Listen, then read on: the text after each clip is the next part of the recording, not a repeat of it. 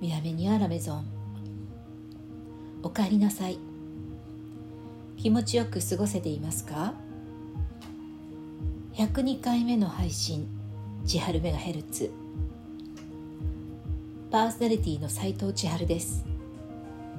サロンドテルーム786より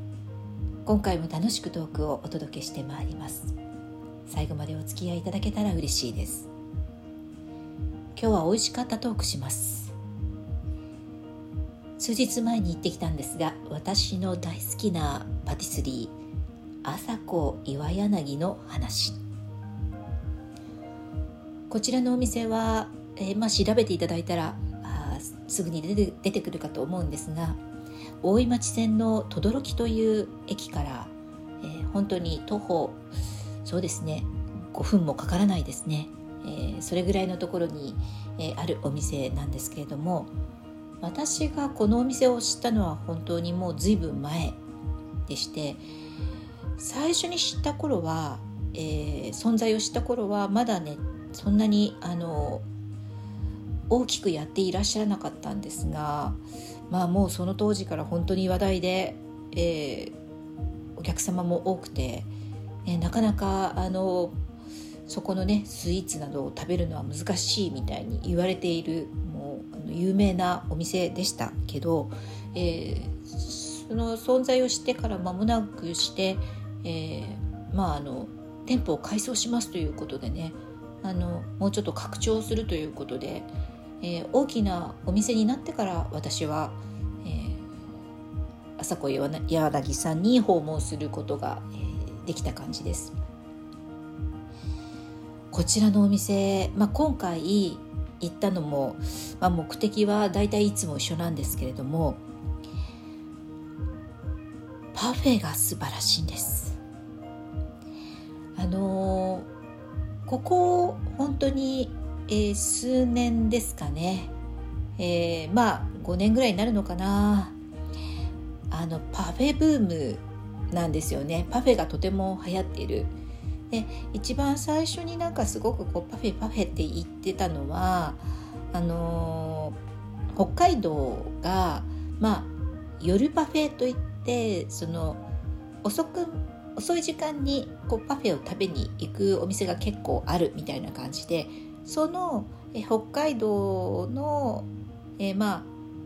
ああの夜パフェという文化が、まあ、東京に来たぞっていう感じであの、まあ、その地方で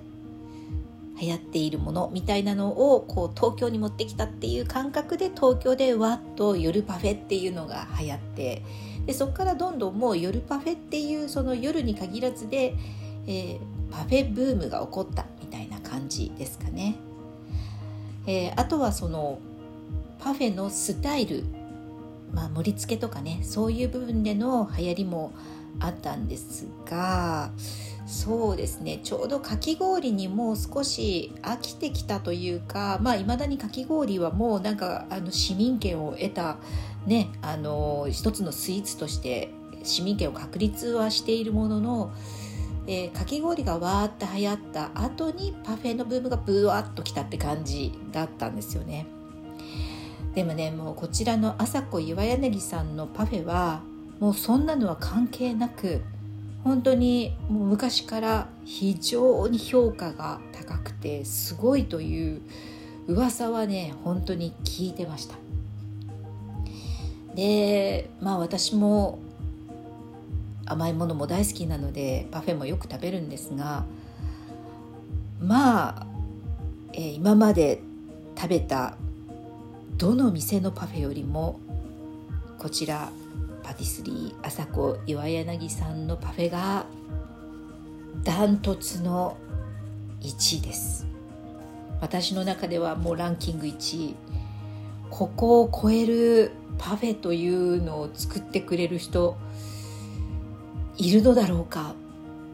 でねもちろん素晴らしいパティシエは日本にたくさんいますからあの美味しいパフェを作ることができる人はいると思うんですよいると思うんですけど実際に出してくださっていて、出し続けていて、えー、食べたこう経験値で行った時にやっぱり朝子岩柳さんのところのパフェが一番なんですよね。でね今回私が、えー、数日前に食べたのはパルフェビジュ、えー、サンバロンタンというもので、えー、まあねすごく分かりやすく言うとチョコバナナパフェです。まああのえー、さっき私名前ちゃんと言えたかな？パルフェビパルフェビジューサンバロンタンっていうふうに、えー、パフェって言っちゃったかもしれないな、えっと、フランス語で言うとこの parfait。パフェではなくて parfait というんですが parfait bijou Saint-Valentin。 Saint-Valentin、うん、名前がね、えー、あれなんですけど本当にあのバナナとショコラがメインになった、えー、パフェで私のインスタをえー、ご覧いただいている方はもうあの写真がアップされているのでね見ていただくと分かるしもしよろしければ朝子岩柳さんのところのインスタをあの見ていただくと新作のパフェとかねあの紹介されているんですけどまあとにかくショコラの何て言うんでしょうなんか独特のね質感っていうのもあるじゃないですか。チョコレートのアイスクリームのこう美しさってねあのこの茶色い感じがねチョコレートブラウンがもうたまらないですけれどもこの美しさもそうだしチョコレートでねこう飾りがしてあるんですけどこれも美しいし本当にあのスパイスをうまく使っていたり